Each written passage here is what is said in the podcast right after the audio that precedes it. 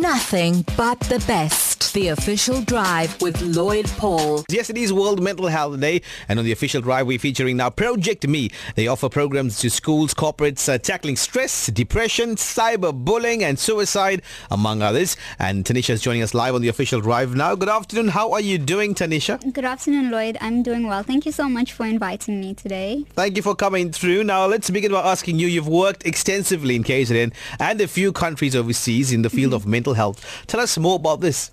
Sure. Uh, so I've always liked to travel, and my family has traveled quite extensively. But um, I felt because I'm younger, it was it was sort of causing me some anxiety to travel and not, you know, sort of create my future. So I did some investigation and I found that I could also work in mental health abroad. So I applied for it and I got the chance to work in research and in practicals. So it was a very good experience. Now let's talk a bit about Project Me. Why did you start Project Me? What is Project Me? So Project Me, we try to advocate psychosocial education amongst communities and adolescents. So that's basically just uh, educating people about what mental health is, how we can break stigma, teaching them general coping mechanisms. Um, and I founded it because I went abroad, actually. I thought um, the work that I'm doing there I should bring home because there's so much that can be done and there are a mm. lot of organizations that exist. But in order for us to combat stigma and create the support system, the more organizations, the better it is for our country. So you offer programs to corporates and schools. Yes. Tell us a bit about these programs. So basically we do talks with them. Um, when we when we work with schools, we work with we actually create a base there where kids, we work with the kids and the issues that they face. So if they have, the school that we're working in at the moment, we have a lot of drug issues and sexual behavior. Um, so we have a social worker based there who offers a lot of emotional support for the kids and the anti-drug forum is also based there so we right. do we share that counseling space um, with regards to corporate companies uh, you know I guess stress and anxiety is growing every day. It doesn't mm. have an age or a gender. So with corporates, we offer talks to them, team building. Um, again, whatever they need, we try to tailor to meet their expectations. Right. Now, um, what would you say are the main issues though? You, like you mentioned corporates in terms of obviously stress and stuff that that's it's it's gaining momentum. These are things that you can't avoid. It's part of yeah. life but you've got to figure out a way to manage it. And a lot mm-hmm. of people don't talk about it and that's when it bottles up and builds up right? But uh, what are some of those main issues that you picked up at, at, at those corporates and let's zone in on, on the youngsters as well at schools because a lot of parents a lot of elders don't figure that listen stress depression these kind of mental health issues are quite common with teenagers too. If you're a teen doesn't mean to say you're just going to grow out of it and it happens it's part of life. They need some attention. Yes they do. So in the corporate field what we're finding is that a lot of adults are not caring for themselves anymore. Uh, so basically social media and cell phones are sort of taking over our life mm. and we aren't listening to our minds when, when our mind says stop or when our mind says go to sleep. We're not going to sleep. We're still on social media or we're still um, pushing ourselves more and more. So in the corporate setting, it's a lot of burnout. And I think that you know, if we just start listening to our minds more, we could reduce the risk of burnout. And um, especially in, in corporate offices and in that setting, you know, if one person is feeling stressed or anxious, it's going to have a knock-on effect on everyone else yes. in that office. So the biggest thing with corporates is um, when I think corporates, I think also adults. So the biggest thing that we have with them is the, the, the lack of self-care. And when we talk about the kids in schools, it's it stems from parenting, it stems from socialization um, and it stems from just the basic culture that these kids grow up in. Um, in different schools we have different issues so like I said the school we're working in at the moment we have drugs and sexual behavior and in another school we have cyberbullying and uh, body image. So it, it, it varies across and us as the older generation, we need to start listening and, and providing the support and providing the information and help that these kids need because they are the future of our country. Views coming through from our listeners as well and sharing their experience. Let's have a listen. Hi team. Um, mental health is a very important topic. I would like to remain anonymous. However, I'd like to just share some words with you. I've had a really tough time. I am married to someone who um, had a spine op, a major spine op that um, created a bit of mental health issues since he was given morphine for about two weeks and anyway the experience was just a bit challenging he was initially diagnosed with uh, a chemical imbalance when the GP had prescribed uh, antidepressant medication um, whilst he was on pain meds which created a chemical imbalance and um, anxiety and depression was what he was diagnosed with. He was put on strong medication that um, he is now dependent on. Um, after some time, he has now been diagnosed as bipolar. So, you know, sometimes the doctors also are not 100% sure, but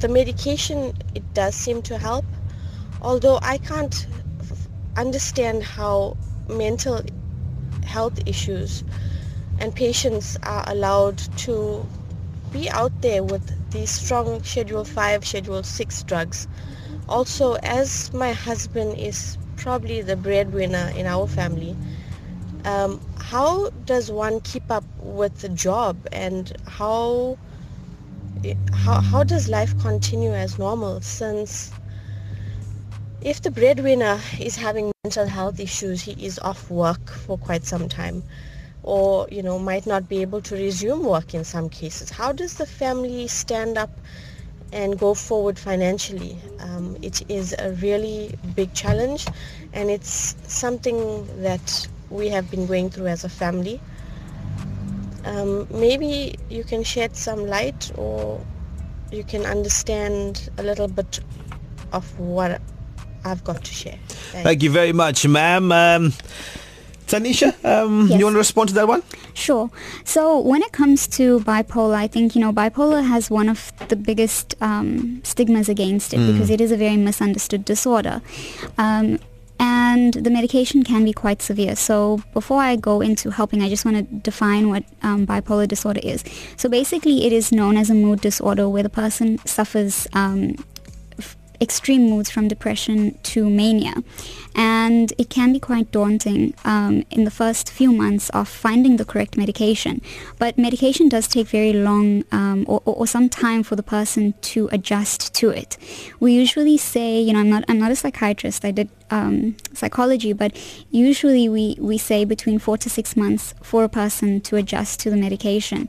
It is very difficult to find the correct one because you're dealing with um, your hormone and mm.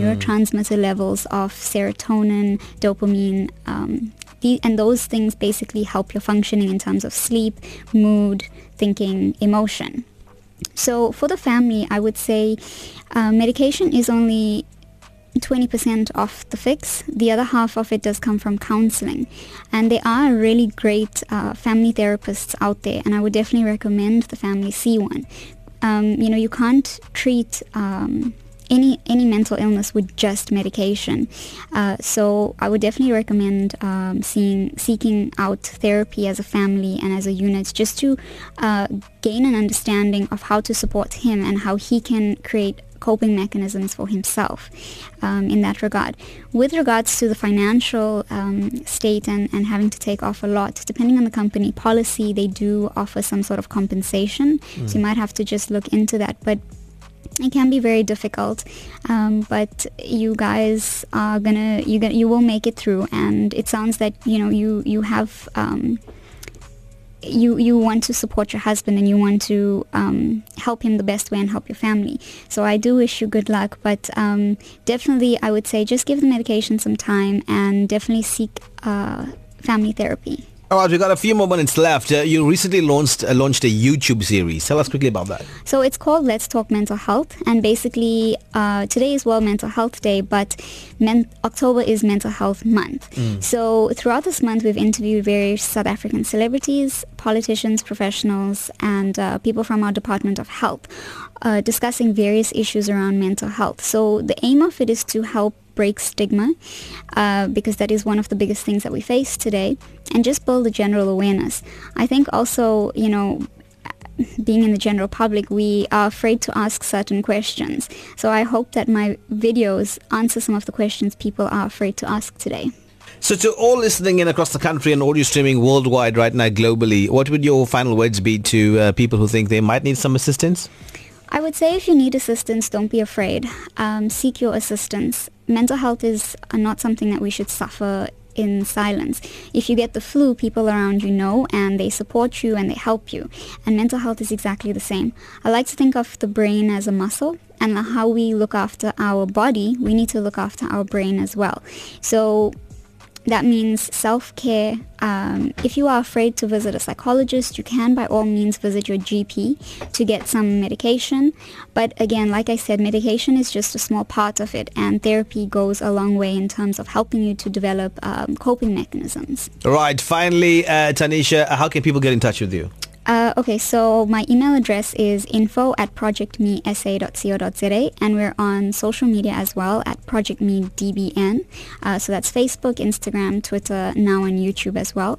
And you can WhatsApp me on 062 797 1355. Great stuff. Uh, Thanisha Sewpersad from the NPO Project Me. Thank you very much for joining us live on Lotus FM on the official drive. Thank you so much for having me. And all the best. Keep doing what you do. Thank you.